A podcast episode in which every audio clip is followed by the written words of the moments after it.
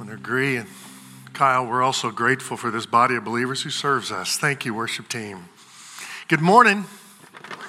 You doing okay? You know, we are a month into this uh, series that we're calling Clarity. And uh, so it seems like it'd be worth it for me to at least ask a question. How's your vision so far? Clearer? A little bit clearer? You know, for some of us, as we walk through this, particularly right now, we're walking through the Gospels of uh, Luke and Matthew in our Clarity devotional. Some of us are finding that we're getting, hopefully, uh, the goal is starting to penetrate. Remember, the goal of the whole series is we just want to see a little bit more clearly who Jesus is and what he does. So occasionally through this year, you're going to have some light flashes that come on and insights you've not had before. Sometimes that happens. Most often, you know what it's like? A dimmer switch. Just gradually turning up. And the more we begin to engage the process of looking at who God is and what he does through his word, we find ourselves looking over the shoulder over the last thirty days and saying, I just feel, I just feel like I see him a little better. That's the hope. But let me give you a promise. If you get a little more clarity of Jesus, guess what? You will also get a little more clarity of yourself. And that can be a really comforting thought sometimes. And that can also be a really convicting insight sometimes. And so this morning in an episode of Jesus' Life, we're going to look at two episodes wrapped around one central issue. And the issue is the Sabbath. Now let's set the stage before we open up Luke. When we talk about the Sabbath, usually we hear it with modern Gentile ears, don't we? And we tend to think of the word Sabbath means take a day off. Any day will do, just take a day off. But that is not how a Jew in Jesus' day would have understood the Sabbath.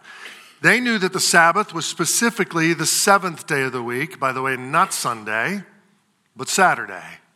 Uh, and so they understood that on that seventh day of the week, it was required by the law, by God's law, that you disengage from work so that you could engage God and others in a whole different way than you did the other six days of the week. And they never heard the Sabbath as good self-help advice, ever. They knew that the Sabbath was one of God's Ten Commandments, not ten really good suggestions for life improvement, but actually ten commandments on how to walk with him. In fact, it's the fourth of the Ten Commandments. It's even the longest, most detailed of the Ten Commandments. It's found in Exodus twenty, verse eleven, where we get the list of the Ten Commandments. And in there it says, God says, remember the Sabbath day to set it apart as holy. For six days you may labor and do all your work. But the seventh day is a Sabbath to the Lord your God, and on it you shall not do any work. Just so we make sure he's clear, he says, you or your son, bummer, or your daughter, or your male servant, or your female servant, or even your cattle, or the resident foreigner who might even be in your employee, who's in your gates. For six days the Lord made the heavens and the earth and the sea and all that's in him, in them, and he rested on the seventh day. Therefore, the Lord blessed the Sabbath day. He set that day apart as holy. You know, the first three of the Ten Commandments is talk directly about our relationship with Yahweh, with God. The last six of the Ten Commandments talk mostly about our relationship with others.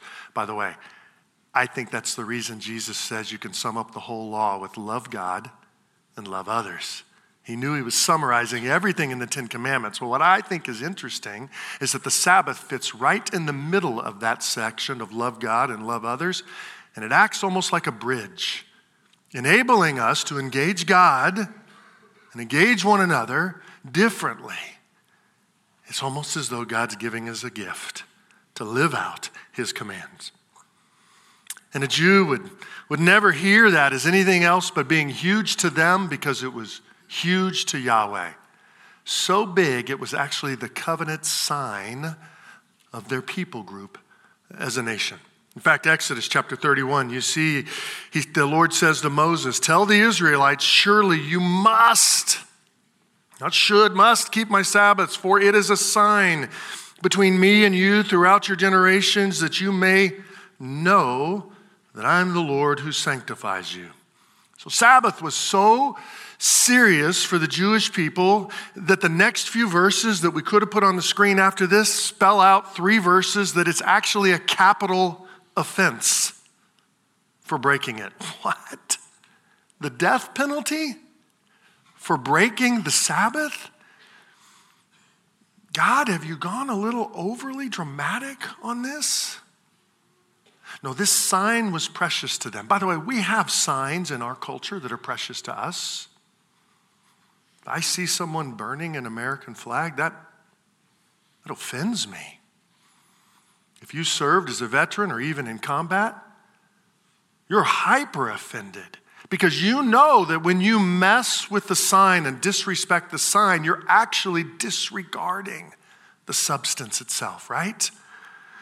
So it was for the Jewish people with Sabbath. Why lay that out? Because that creates the tension of what Jesus steps into in his conflict with the Pharisees. So we go to the New Testament. We look for some clarity, Lord, in Luke chapter six, verse one. Jesus was going through the grain fields on a Sabbath, and his disciples picked up some heads of wheat, rubbed them in their hands, and ate them. But some of the Pharisees said, "Why are you doing what is against the law on the Sabbath?" Jesus answered them, "Haven't you read what David did when he and his companions were hungry? How he entered the house of God," that was the tabernacle, "and he took and he ate the sacred bread," that was the show bread that only the priests could eat, "which is not lawful for any to eat but the priests alone, and he gave it to his companions." And then Jesus said to them, "The Son of Man is Lord of the Sabbath." So on a Sabbath day, Jesus and his disciples are walking through a grain field. They're hungry. The disciples pop the head of barley or wheat. We don't know which. They rub it in their hands to thresh it, you know, to blow some chaff on it, and they, they snack. And the Pharisees see that and say, "You broke the law." Whose law? If it's God's law, we have a problem because we now follow a Savior who is a rebel against God and his law. Whose law? Not the Old Testament law. Deuteronomy twenty-three, verse twenty-five actually spelled out and said it was lawful to walk through the grain field after it's been harvested or even at the edges before harvest and to nourish yourself and pick from the grain if you needed to. So whose law did they break? The Pharisees' law. That's not a minor deal. And I know it's so hard, but if you can project yourself back in a mental time machine and go back two thousand years to the, to the Middle East and you were Jewish living in Jerusalem, you would not have been able to see the difference between the Pharisees' law and God's law. Now, I know when we read the New Testament, we look at the word Pharisee and we immediately say villains of the story, and indeed they opposed our Lord. But that's not how we would have seen them two thousand years ago. See, in Jesus' day, there were four political parties. I know that's hard to imagine in a two-party system like ours, but much like ours, they span the spectrum from liberal to conservative.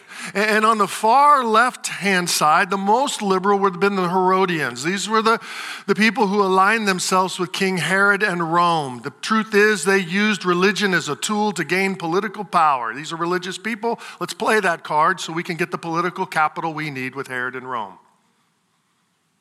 A little bit uh, still on the liberal side was the spiritual elitists, the a ruling minority party called the Sadducees. Didn't hold to a literal interpretation of the Old Testament anymore. Also kind of capitulated to the culture around them. At the far other side, the right-hand side, would have been a movement called the Essenes. They were the separatists. They withdrew from the culture around because they fiercely wanted to protect the law of God and their obedience to it, and they saw the culture is going to you know where in a handbasket, and so they just backed off from it. But in the middle of that chaos was the Pharisees, the largest, most influential, most popular ruling party. If they had had democratic elections, which you didn't have in a dictatorship like Rome, they would have been in the White House all the time. They were popular because they held on to a high view of the Old Testament. They loved God's word. They actually believed in the hope of the coming of the Messiah and the restoration of Israel. And they They began to help the people understand that God's law has to be fiercely embraced if we're going to see God favor us with his coming of the Messiah and restoring of our land. The Pharisees' love for the Old Testament is much of why we can read the Old Testament today and trust that it was God's word originally given, because they protected this book, not just to each word, but to each letter. The people followed them. They trusted them. And the Pharisees show up and they believe they've caught Jesus with his hands in the cookie jar. Remember the question, why do you do what is against the law on the Sabbath? Well, again, if you ask the Old Testament, the written word of God, they did not break any laws. But if you ask the Pharisees, they broke their interpretations of the law, and the Pharisees could see no distinction between their interpretations and God's revealed word. In fact, a Jew in that day said they lived by two laws. The written law, which was the Old Testament, Torah, but also the oral law, which was the rabbi's interpretation of the law. And those two became commingled. So the written law, the Old Testament says, rest on the seventh day, don't work. The rabbis in their oral law stepped up and said, we need to help our people understand what work is. So for example, if you're carrying a burden, a load on your shoulder on the Sabbath day, is that work? Well, they had to spell that out. What constitutes a burden? And so they wrote a collection of rabbis' teachings. It's actually collected in a book called the Mishnah. You know, the Mishnah had twenty-four detailed chapters on what was work about in the Sabbath. That's a lot of work to find out how to rest, isn't it? And in there they said, you can't carry a burden. So in the Mishnah, it says, a burden is food equal in weight to one dried fig, enough wine for mixing one goblet, milk enough for one swallow, honey enough to put uh, on one wound, oil enough to anoint one person, water enough to moisten an eye salve, paper enough to write one note, ink enough to write two letters of the alphabet, reed enough to make one pen. I haven't even gotten started in chapter one of the twenty-four chapters, and on and on and on. The burden was to figure out how to rest. The Mishnah itself says it this way. The rules about the Sabbath are as mountains hanging by a hair, for scripture is scanty and the rules are many. And Jesus sees that the heart of the Sabbath has been buried beneath tons of interpretation of the law. And he tries to reach in and reclaim the purpose of that and pull it out of the mountain of interpretation. And so he does that by directing their attention to human need. And he tells this story out of the Old Testament that seems a little bit random, but it's First Samuel twenty-one. And he says, don't you remember? The law says that no one can eat this sacred bread, that only the priest can eat. But David, when his companions, they were starving, they came upon it, and he took the bread and he gave it to his companion to meet a real emergent, uh, urgent human need. And what he was trying to do is to say, listen, the law was there for human flourishing. Human beings weren't just created for the law's flourishing. And he tells a story about human need and the law, and he tries to drive that back to the Sabbath and his own disciples who had their hunger in the meat in that day. The Pharisees couldn't see it. He's reclaiming the heart. In fact, if you look at Matthew's account of this exact same story, Matthew chapter two says it this way. He adds one sentence that the Luke, the gospel writer, doesn't add. Then he said to the Pharisees, the Sabbath was made for people, not people for the Sabbath. For this reason, the Son of Man is Lord, even of the Sabbath. And that is the heart of Sabbath law. And the Pharisees totally missed it. And by the way, once you take away the heart of any law, all you're left with is a large list of oppressive rules. And the Pharisees, they couldn't see the difference between the heart of a law and a list of rules. And so Jesus takes advantage of the next episode and tries to press the point a little deeper. You see in verse six, the story continues. On another Sabbath, what do you think? The very next Sabbath? Seven days later? I don't know. But recent enough that this episode is in their minds, right? On another Sabbath, Jesus entered the synagogue and was teaching. Now a man was there whose right hand was, was withered. That would be the hand you would need to work, to extend fellowship to your friend and neighbor, to embrace your children and your grandchildren and your wife. The experts in the law and the Pharisees watched Jesus closely to see if he would heal on the Sabbath. Why? Because they wanted people to be healed and set free? Oh, no. So that they could find a reason to accuse him. But he knew their thoughts, and he said to the man who had the withered hand, "Get up, stand here." So he rose and, and stood there. Episode one, the Pharisees provoke the discussion about the Sabbath, don't they? Notice who's provoking the conflict in episode two. Yeah. The Savior who wants to deliver us. Jesus initiates. He knew the Pharisees, knew their heart. That's the divine nature of God. He knew what was in their heart, knew they were on the warpath, and that they were watching Jesus closely. By the way, does that shock you? Their eyes are wide open and their heart is closed. It's a dangerous combination, men and women. Open eyes and a closed heart. Well, that'll not only kill you, that'll make it dangerous for anybody else who's not blessed enough to have to live with you. You become a lethal combination and toxic spiritually with open eyes and a closed heart. Jesus knows this. And so he uses this one man's physical need to show the Pharisees their spiritual need. Yes, he's going to bless this man. But this man is now his visual aid. And in a crowded Sabbath synagogue, he sees the man with the withered hand, and he could have gone to him and healed him there, but instead he calls him up, out from behind the coffee pots over here where Abel and Bart are sitting, and he says, "Come here." The man makes his way up. And in verse nine, he looks at the Pharisees, and he asks a question. Then Jesus said to them, the Pharisees over here, "I ask you, is it lawful to do good on the Sabbath or to do evil? To save a life or to destroy it?" And the Pharisees don't say a word. They lock eyes. They probably squint in anger.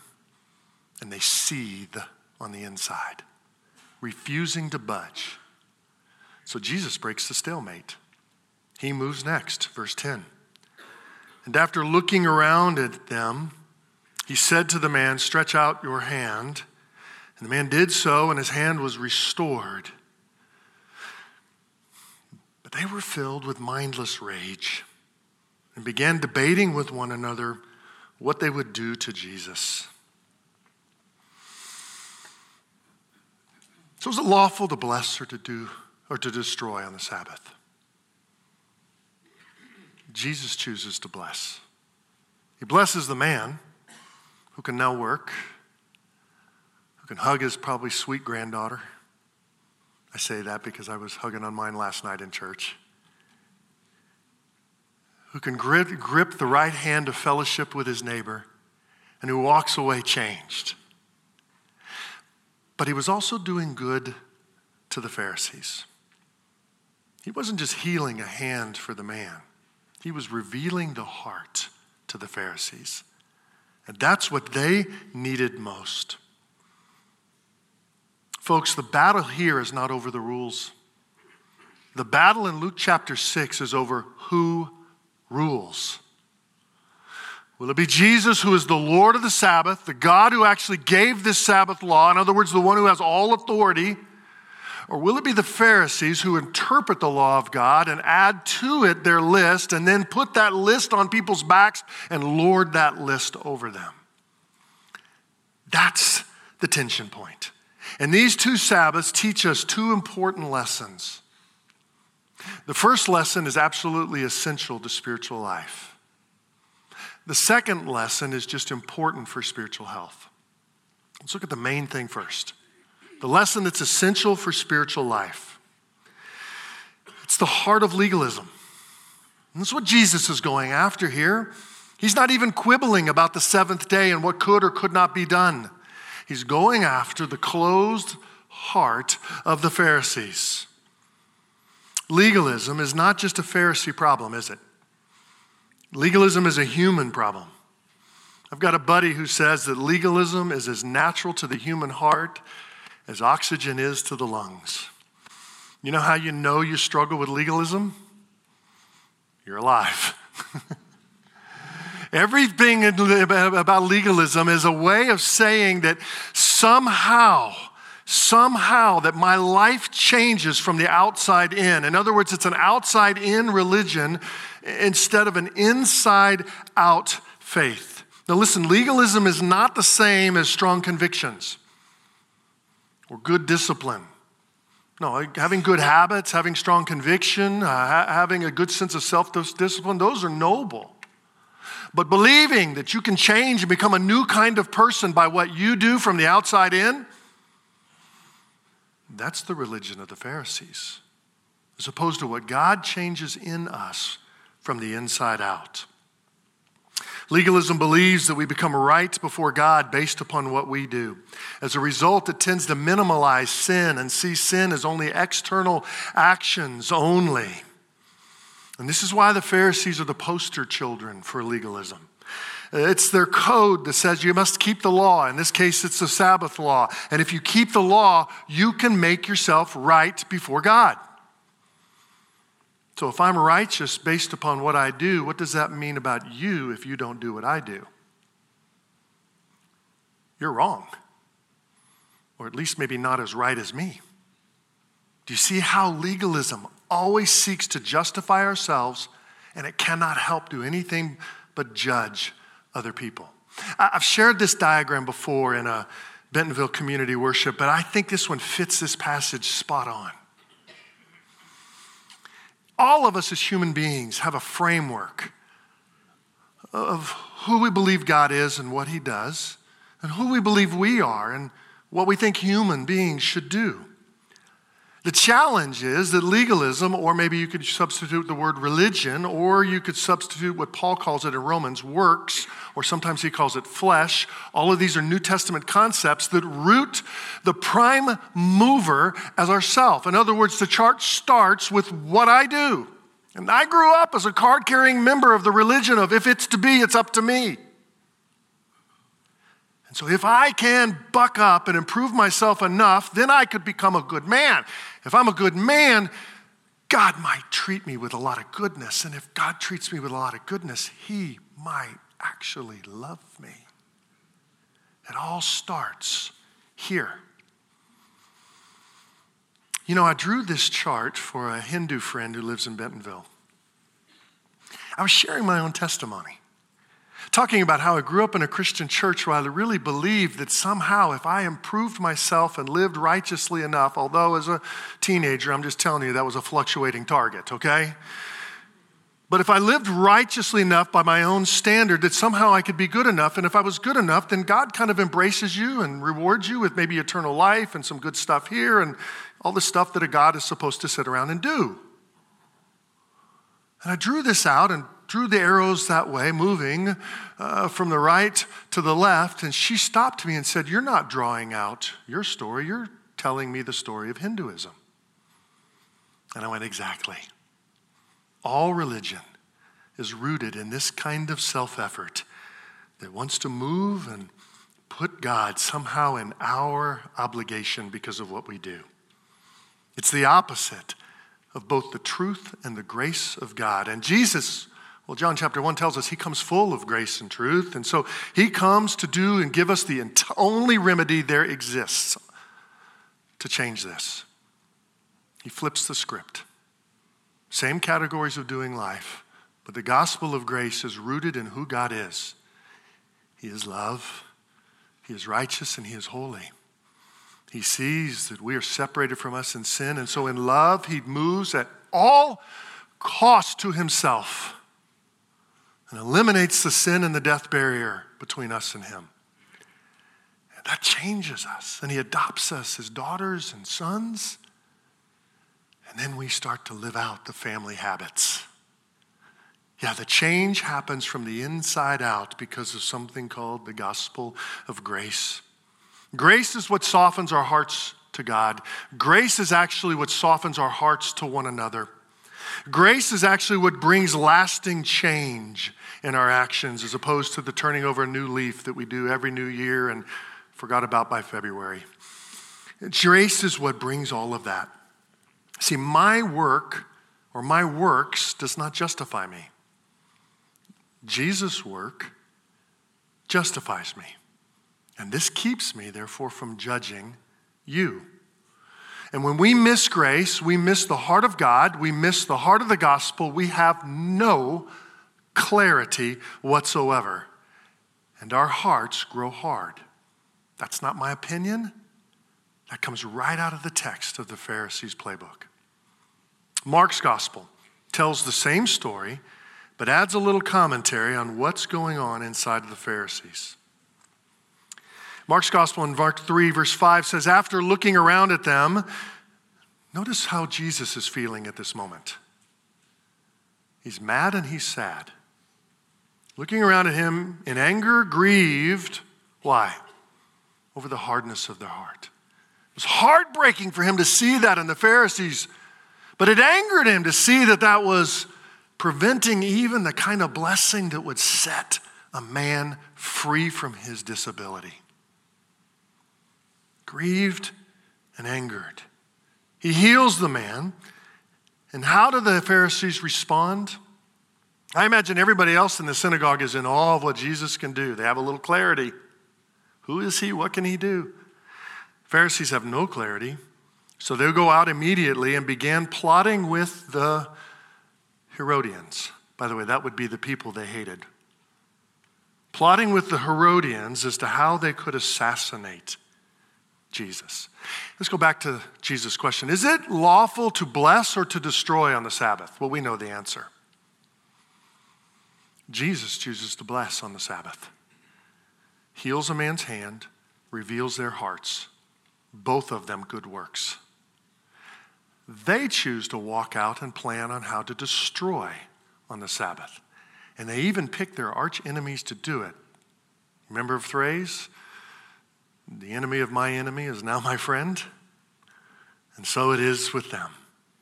So the clarity we need to see most in this little episode of Jesus' life is simply Jesus is Lord of the Sabbath. But there's got to be more. No, that's a lot. Jesus is Lord. He has all authority. He is God. He gets to set the law that will free us so that we can enjoy life. But he's also this God of authority who sets the law that leads to rest, Sabbath life in him. How do we experience that? Well, first, I think we have to receive the grace of Jesus, don't you? We don't want to analyze the grace of Jesus when we can set free from it. And so it means responding to Jesus Christ and believing that what he did on the cross, his death on the cross, paid for all sin, my past, my present, my future sin. I don't work myself out of the hole, he filled it in. Believing that his empty tomb, his resurrection, takes care of conquering the death problem we have. All of us this morning share two problems in common. We have a lot of different circumstances that manifest it, but the same root issues. We struggle with sin and we struggle with death. What did Jesus defeat? On the cross, he defeats sin, and in the empty tomb, he defeats death. And when we believe that that work becomes our work, we enter what the Bible calls the Sabbath rest of eternal life. We are saved by believing in that. But for those of us who have placed our faith in Jesus as Savior and leader of our lives, there is a way that we can learn to enjoy the grace of God. And that might be actually by zeroing in on that word Sabbath itself. Remember, Jesus said the Sabbath is not, uh, uh, uh, the man was not made for the Sabbath, but the Sabbath was made for man. That's the heart of the Sabbath. The heart of the Sabbath is it's God's gift for human flourishing. It was never one more taskmaster law. It was a way to free us. For the Old Testament Jews, it was a specific day, a Saturday. For those of us who, because of what Jesus has done in the new covenant, do not live under the old covenant anymore, we're now free to, to practice that Sabbath, that one and seventh day rest, any day you like. Could be Monday. If you work on Monday, I wouldn't suggest it. It's a career-limiting move, okay? But it, the point is a one in seven rhythm of rest because it's still God's gift for flourishing. We need that. Our kids need that. If you don't believe me, ask their cell leaders, ask their teachers. The topic I hear all the time from our student ministry leaders are the anxiety level in kids is off the chart, particularly in Bentonville. Believing they don't need any rest. We can march them up the hill all day long. Yeah, we also see that the Sabbath's job is to realign us with God and others. So day of one and seven, push pause on work so that a rhythm that God establishes allows us to regain clarity in life. For adults, we push the pause on our work. For kids, they push the pause on their work. At least for my thirteen-year-old still at home, their work is called school and their activities and household chores. And you just choose to push the pause. Listen, don't do this unless you can handle a lot of grace in your life. Unless you can handle rest. Don't do this. You might, we're living in a culture where if you say how you're doing, nobody says fine anymore. That was twenty or thirty years ago. You know, that was so eighties, right? Nobody says fine. We say what? Busy. Busy is the new fine. And then we begin to one-up one another, talk about how frazzled and exhausted we are, which makes you really fine. It's almost as though if you responded to someone, you know, I life's full, but I'm doing pretty well. I feel rested. There's margin in my life. I feel like my soul, my heart, my relationships are flourishing. People would look at you and ask, do, do you need some help? Because the good life is to be as frazzled as me. But we know that God gave us a gift to realign. And it is Sabbath, and it is counterculture, even, and maybe mostly, for followers of Jesus. Why did God give us the rhythm of rest, one in seven? Because he wants us to remind, be reminded and be refreshed. He wants us to be reminded of who he is. Sabbath actually says, I'm not the center of the universe. And by the way, for a recovering control freak like me, it was really hard. But to believe that God will still be God while I sit and watch him do his thing.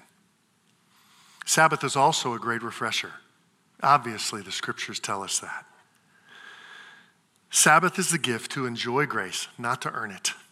You don't practice a one in seven day so that you get God's blessing. Oh, no, no, no, no. In Christ, you have been blessed with every spiritual blessing.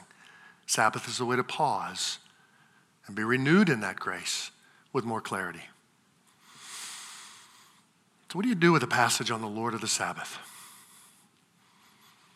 We get refreshed by the Sabbath rest he gives us. Look at how the writer of Hebrews says it as we close with this text.